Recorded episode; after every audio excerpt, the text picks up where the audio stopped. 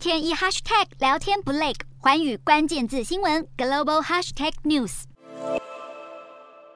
大英国协政府领袖峰会二十五号正式闭幕。本次峰会欢迎了西非国家多哥和加蓬两个新成员国。不过，最受关注的焦点之一却是主办国卢安达自身的人权记录。在卢安达举行峰会的决定受到人权监督团体的严厉批评。他们指责大英国协的领导人对卢安达镇压反对派的行为视而不见。从卢安达一九九四年发生种族灭绝大屠杀以来，就一直实际掌权的总统卡加米，在闭幕记者会上被问到相关问题，反呛记者说：“卢安达的人权记录不容外人说教。”人权团体警告，英国查尔斯王储、加拿大总理杜鲁道等各国领袖出席会议期间所见的首都街道光鲜亮丽，但其实只是为了留下好印象，把无家可归的游民和儿童都赶走。二十三个民间团体在一封公开信中指控卡加米政府镇压集会权利，对异议人士任意拘禁、实施酷刑以及法外处决。